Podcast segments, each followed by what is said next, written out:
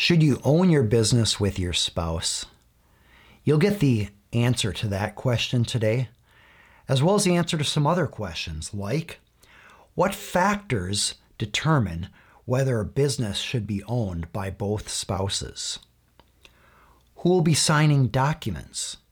Does joint ownership affect your tax returns? In a divorce, is a business owned by both spouses divided evenly? In a divorce, who gets a business owned by one spouse?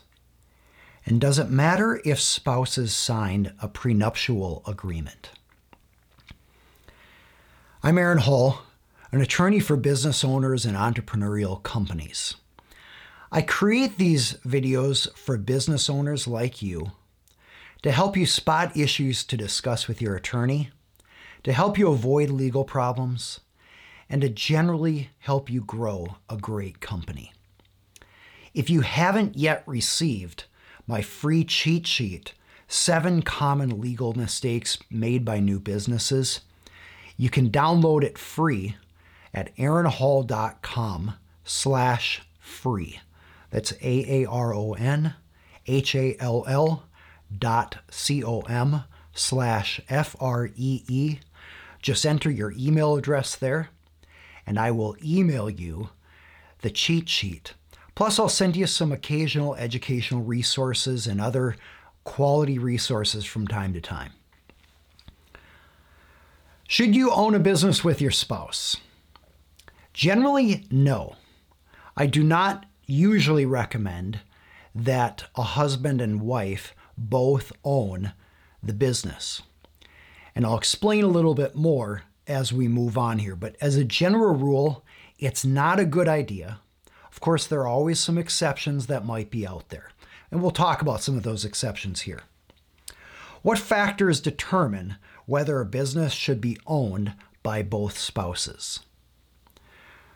Again, there are exceptions out there, but one of the big factors I will look at is this who will be signing the documents?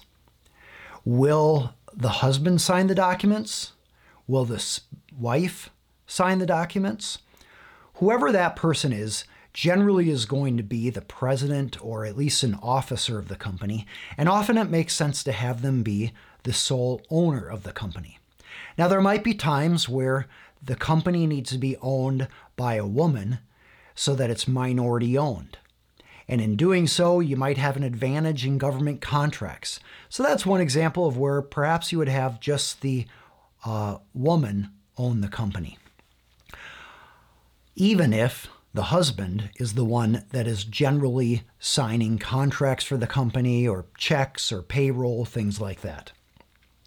But normally, the person who signs for the company is going to be the best owner of the company. Does joint ownership affect tax returns?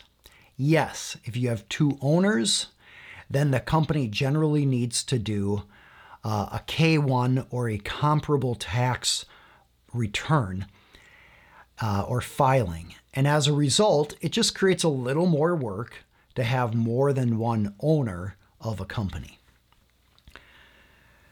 In a divorce, is a business owned by both spouses divided evenly?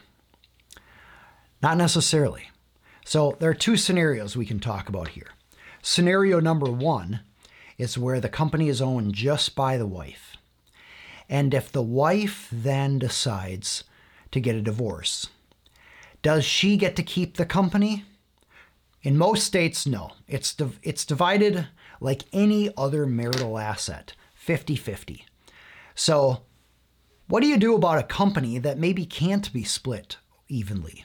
Or maybe the partners don't want to have, uh, or the spouses don't want to have the company owned by both of them. That might be a problem. If they can't get along in the marriage, maybe they can't get along in the company.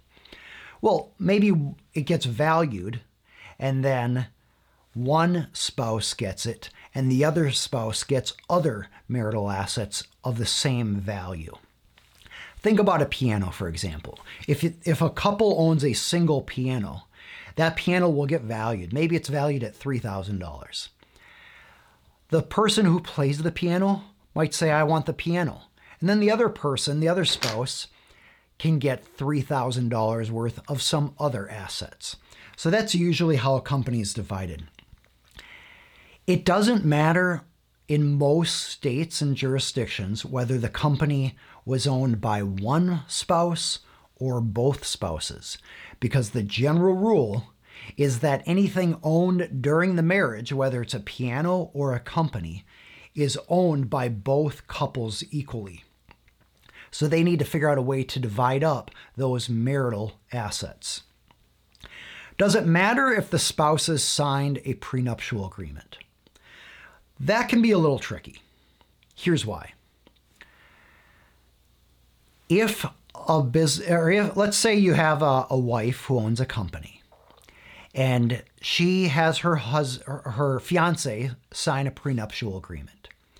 So that prenuptial agreement says he will not get anything that she has walking into the marriage, and she has a company. Well, what happens? Uh, first off, if they get divorced right away, or the let's say it's even a year later, and there is no increase in value in the company. Generally speaking, assuming that prenuptial agreement is enforced, that company goes right back to the wife, and they they basically keep what they had going into the relationship. But usually, what happens is the company grows in value. Let's say they get divorced 20 years later and now that company has grown, grown from being worth $30,000 to $3 million. Does the wife get the whole company? It's not an easy answer, but in most states, the answer is no.